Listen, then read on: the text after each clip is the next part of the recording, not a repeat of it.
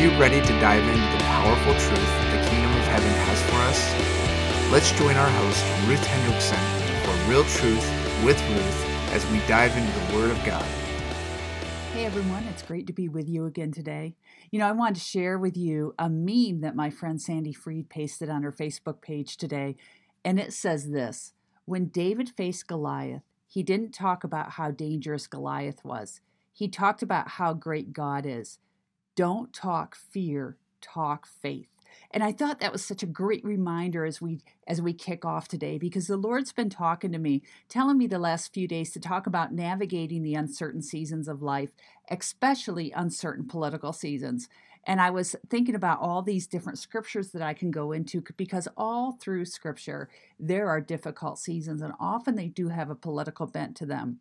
But when I looked at this, when David faced Goliath, he didn't talk about how dangerous Goliath was. He talked about how great God is. Don't talk fear, talk faith. What's coming out of your mouth? What are you thinking about?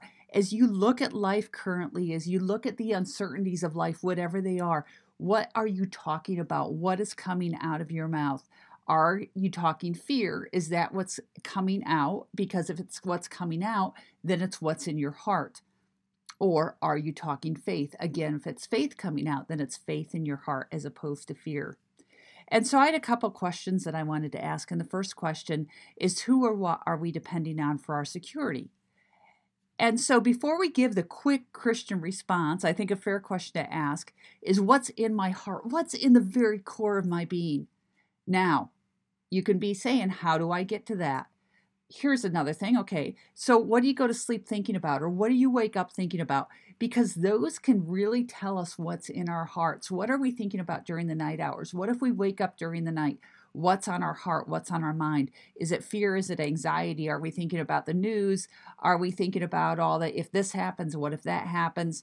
Or are we thinking on the goodness of God, the faithfulness of God, the steadfastness, the steadfastness of God and how He comes in to these situations? Are we reminding ourselves to get our feet back under us, to be firmly planted on Him, our rock, our salvation? What are we doing? So, if you're wondering like where your really heart your heart is at, or where all this anxiety is coming from, a great way is to look at what you're thinking about when you go to sleep and what you're thinking about when you wake up, and because that really um, gives us a good indicator of where our heart's at. Now, with that what do we do? How do we handle that? Because we all have anxious thoughts, right? Okay, we all have seasons, we all have times when we don't sleep well, when we toss and turn, when we go to bed troubled, when we wake up troubled. And so, as I was looking through all of this, I went to Psalm 42 and I want to read it to you. And then we're going to go and we're going to take it apart a little bit because in this psalm, we have some fantastic keys to walking through these seasons when they seem to keep coming. It's like we're getting hammered with them. And so let me read it to you first. And I'm going to read it out of the New Living Translation. And it reads As the deer longs for streams of water, so I long for you, O God. I thirst for God, the living God. Where can I go and stand before him? Day and night I have only tears for food, while my enemies continually taunt me, saying, Where is this God of yours? My heart is breaking as I remember how it used to be. I walked among the crowds of worshippers, leading a great procession to the house of God, singing for joy and giving thanks amid the sound of great celebration. Why am I discouraged? Why is my heart so sad? I will put my hope in God. I will praise Him again, my Savior and my God. Now I am deeply discouraged, but I will remember you. Even from the distant Mount Hermon, the source of the Jordan, from the land of Mount Mizar, I hear the tumult of the raging seas as your waves and surging tides sweep over me. But each day the Lord pours his unfailing love upon me, and through each night I sing his songs, praying to God who gives me life. O oh God, my rock, I cry, why have you forgotten me? Why must I wander around in grief, oppressed by my enemies? Their taunts break my bones, they scoff, Where is this God of yours? Why am I discouraged? Why is my heart so sad? I will put my hope in God. I will praise Him again, my Savior and my Lord. So, if we go right back to the very beginning of that, verse 1 talks about the deer longing or panting for the streams of water. This is actually the pictures is a very, very deep longing, such as dying of thirst. You can't be satisfied, searching for, you're unable to find. It's almost like you see water off in the distance, but you can't get there. It's just an illusion. It's a, it's a, it's, it's, it's a, you know, you just can't get to it no matter what you do. It also, it also goes on and like there's an intense hunger the psalmist states that the, his only food during the night is his tears. So there's a deep sadness, there's a sorrow there, there's a longing. And in the midst of all this, there's taunting going on. In other words, the enemy is surrounding him. They haven't gone away. Even as as he lays there, even as he longs, there's something else happening. Verse 4 says, My heart is breaking as I remember how it used to be. I walked among the crowds of worshippers, leading great processions to the house of God, singing for joy and giving thanks among the sound of great celebration. And so his heart's breaking, and he, but he remembers and that biblical thought to remember is actually it's it's like this deliberate act of calling to mind. It's very very very intentional. And as he's remembering he's actually remembering the corporate gathering. It's possible he was a leader because he talks about leading into the the the great procession you know leading the singing and so so we think he's he he's quite possibly a leader and how many of us are not able to lead the way that we have normally led before? How often how many of us are missing the corporate gatherings and the coming together? Because in our very being is this god-given desire to gather together Okay, not to be separate, not to be isolated, but to gather together. And so, because that's what's in our very DNA, because that's what God's given us, when there's something happening, whether in the in the natural realm, the physical realm, viruses, um, you know, sickness, death, destruction, or in the political arena, where things are feeling unsettled and we're not sure what we're looking to, there could be this this you know we can remember the good old days. Okay, remember the good old days and um, as he begins to remember, and this is really important, he begins to ask questions. And these are the why questions. Now, we have to understand that why questions can become a trap. We can get into the why God, why God, why God, which is really what we're saying is I want to right to decide, God, if you were correct or incorrect with the decision you made. Those those why God questions can actually become a trap, and they're a trap that pull a lot of people away from the Lord especially in times of turmoil, especially in times of political unrest, especially in times of sickness, when there's things that we can't control. And, and they can lead us down to a rabbit hole, and it actually pulls many away from their walk with the Lord. But why questions, when used rightly, can also become a repositioning tool. And, and again, it all depends on how they're how they're being used. So here, the psalmist is actually actually asking himself two questions and they don't go at this point into God questions. He's actually saying, okay, why am I discouraged? And why is my heart, and in biblical thought, the whole heart is the whole being, okay? So why is my whole being so sad? But what happens is he asks these questions. It's a good self talk. He's really given himself a good talking to and a good lecture. It's immediately followed by I will, which is a declaration. I will. It's a firm statement. I will put my hope in God. I will praise him again. He is my Savior. He is my God. That word Savior right there is literally salvation is from his face. In other words, he's saying, I know where my help comes from. I know where my salvation comes from. So therefore, I will, I will put my hope in God. I will praise him again. He is my Savior. He is my God. Okay, so it's like he's he's climbing up okay he's saying i cannot stay down here my soul you are discouraged my whole being, my heart is sad, but I can't stay in that place because I will. This is who I was created to be. I will. And some of us right now need to begin to decree and declare I will put my hope in God. I will praise Him again. He is my Savior. He is my God. He is my salvation. And yet, sometimes when we start to do that, which is what we see here, we slip back down. The psalmist is unable to stay in that place. And we have to understand that the roller coaster of emotions, the roller coaster of the pain and the declaration, cannot stop us from continually repositioning ourselves, from continuing say, No, I can't stay down here. I can't stay in the pit. You were not created to stay in the pit. You were created to soar on the wings of eagles, which means we reposition ourselves. And so, um, honestly, we could feel like we climbed to the top of the mountain and then we suddenly slip and fall find that ice slide that takes us straight down. And it's like on the way, he's yelling, Now I'm discouraged again. Now I'm discouraged again because here I was. I was taking ground. I was climbing. I was beginning to feel the Lord's presence. And yet, yet somewhere i lost my foothold again and i'm sliding right back down but actually as i was reading this i could see a picture of of of him just going so quickly down like down into depression down into hopelessness down into despair but then he sees this hand grip and or a hand reaches out and he grabs on and he says but but even as I'm sliding down, even as I feel like I'm going down and under again, I will intentionally remember you. I will meditate on who you are. I will murmur the things about you. I will intentionally remember. Even from those distant lands, those times when we feel like God is so far away, it cannot matter. If it feels like he's far away, we will still remember. That's our stance. I will remember who you are. I will remember the gathering together. I will remember your faithfulness. I will remember who you are. Even if I have to shout it, I decree it, I declare it. It's not based on our feelings, it's based on who He is. But even as he does this, remember how we talked about he heard the crowds, he was remembering the crowds and the growing to worship. Now, what he actually hears is the raging seas. And the thing is, when we look at this, when he's hearing the raging seas, it's actually coupled with God's wrath. But that's what he's sensing. And the, and the language actually is as your waves. In other words, it's God's waves and surging tides sweep over me. This is not a comforting feeling. This is um, this is really more of a, a sound or a look of judgment and the tendency can be when we feel like that, when we feel overwhelmed. How many of us have felt overwhelmed? When we feel overwhelmed, when we feel like things, aspects of life are out of control, when we look at the future and go, oh no, the what if, what if, what if, what if, what if our religious freedoms get stripped away? What if I can't provide for my family? What if I lose my job? What if we can't gather together again? What if my taxes go up? What if, what if, what if?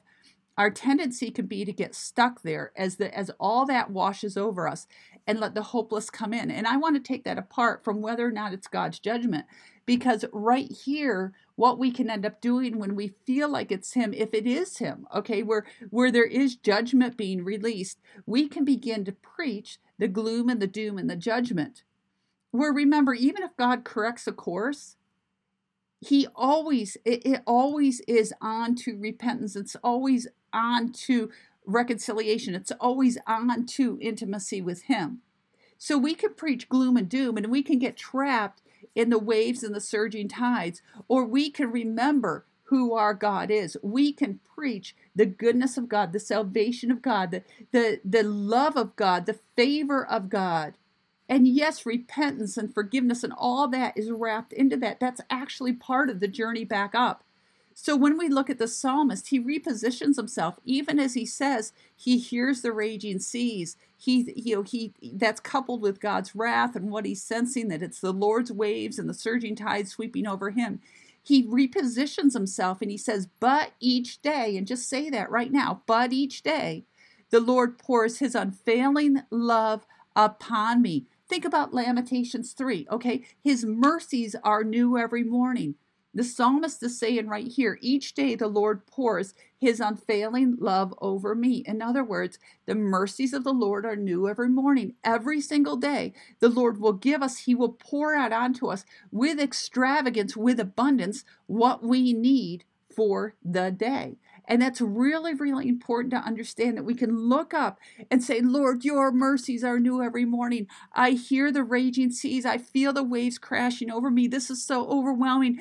It feels so out of control. But Lord, Lord, your mercies are new every morning. Your mercies are new every morning for me. Your mercies are new every morning for my city. Your mercies are new every morning for my state, for my nation, for this world. Your mercies, God, pour out your mercies because your mercies are new every morning. Each day, Lord, you pour out your unfailing, and just say unfailing. Sometimes I think we feel like God's love fails us, but God's love cannot fail us. It is impossible for the love of God to fail us. And we have to begin to grasp that. Remember, I asked you what you were thinking when you go to sleep, or what are you thinking when you wake up? You know, here here he's going through each night i sing his songs praying to god who gives me life. When you wake up in the night are you praising? Are you worshiping? Are you singing his songs? Or are you rehearsing the fears and the insecurities and the what ifs and the if onlys? In other words during the night hours the psalmist once again focuses on god and he recounts. He does this even when he feels forgotten or downcast or depressed or discouraged or disturbed or unsettled. The real emotions that all of us face that are there knocking at our door all the time. And yet he goes, you know what? In the night hours, I will sing his songs. I will worship the living God. I will pray to the God who gives me life. And again, from this, he asks his heart the questions why am I discouraged? And why am I so sad? But again, he declares, I will put my hope in God and I will praise him again. So as I was looking all this, I sensed that, that yes, there's an invitation to learn how to lament, to learn how to cry out to God, but to do it his way. Because too many of us have become stuck in the pain, the hopelessness, the emotion, may I dare I say the news media, the gloom, despair, and agony. Okay, all the hopelessness, all the falseness, all the fake news, everything that's out there right now that is it is an assignment against the body of Christ to to keep us from rising up into the full authority that we have. Understand you carry the authority to move mountains. I carry the authority to move mountains but we can't move mountains when we are crushed under the weight of of hopelessness and despair and so it's time to learn to lament, to pour that out before the Lord, and then to say, But God, this is who you created me to be. This is who you are. This is what you have said. This is your word. This is your truth. Because too often we have not been repositioning ourselves into or onto his faithfulness and goodness. Instead, again, we've stayed. We, it, it's like we've chosen to stay in the grief and the pain and the abuse rather than walking out of it and stepping into his faithfulness and his goodness. Too often, the taunts of others, the demands of our culture, the news media, our enemies cause us to negotiate internally and externally. Okay, so we begin to concede. We begin to make decisions based on the the based on the pain or based on the emotions or or based on the feelings of the moment rather than based on who God is, the sovereignty of God, the goodness of God that he that our he is he is our salvation. His in his face is our salvation. So even in the midst of the whine even in the midst of the hopelessness and even in the midst of the the you know despair we come back and we can say okay heart what's going on why why does my whole body ache with this? You know what's going on? I, I was out the other day i was driving around just looking at all the masks and i just began to weep because i'm going lord this is not the way you have created us to live. This is not the way. I see so much fear in people's faces. I see them turn away because they're so afraid you carry the plague. People we don't carry the plague. We carry the goodness of the kingdom of heaven.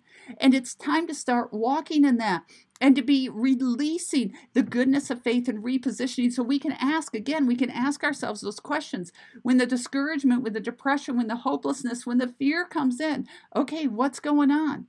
And yet we go back and we have to learn to go but but i will decree i will declare i will I will remember who my God is. I will remember how it used to be. I will remember the crowds of worshipers. I will remember singing for joy and giving thanks. I will put my hope in God. I will praise Him again. He is my Savior. He is my God. No matter where I'm at, no matter how I feel, I will remember Him. Because each day, each day, each day, the Lord pours out unfailing love upon me. And so during the night, when we wake up, those night hours, we sing his songs, we worship him, we pray to him. He is our rock. He is our rock. And even when we feel forgotten, even when we wander around in grief, even when we're oppressed by our enemies, even when we our whole body aches because we just feel so broken, even when we're discouraged, even when we're sad, we step right back and we reposition and we decree and declare, I will put my hope in God. I will praise him. He is my Savior. He is my God. And that becomes our stance. It's like that becomes our mantra. That becomes what comes out of our mouth. That becomes what lives in our heart and because of that it changes everything and so it in this in this shaking political season that we're in in this in this shaking uh, medical season that we're in, you know, with with this virus, with not knowing what's true and what's false, and and trying to sort everything out. It's like depression. This this shroud is trying to cover the earth. And I want you to know, as the body of Christ, your job is to take the sword of the Spirit and begin to poke holes and rip and shred that shroud that's trying to cover the earth because the fog of the gates of hell does not have a right to cover this earth. This earth is meant to shine with the glory of God, and we need to take that sword of the Spirit and go to war against that thing and break it down and rip it to shreds and bring freedom. So the question is, where are you going to position yourselves? No matter where your heart is at, it is time. Take that sword right now, even prophetically. Take that sword in your hand and begin to reach up and slash through those clouds, slash through that atmosphere, and begin to declare the glory and the goodness of God and call heaven down to earth and do it. Put some force behind it. Do it as you mean it. Yell it and declare it and decree it. Because if we're not going to fight this battle, we will lose. Because God has put you here, He's put me here for such a time as this. And it is time, warriors, army of God, to pick up your sword. Remember what I started with, what Sandy Frieda posted on her Facebook page, uh, the meme. When David faced Goliath, he did not talk about how dangerous Goliath was. He talked about how great God is. Don't talk fear, talk faith. Whether you are looking at the pandemic or whether you are looking at the political arena right now or anything else, it is time to stop talking fear and begin talking faith. Thank you for listening to The Real Truth with Ruth. If you like what you heard today, please visit ruthhendrickson.org for books, blogs, e-courses, and spiritual growth. You can follow Ruth on Facebook or Instagram at Ruth Hendrickson Ministries. See you next week.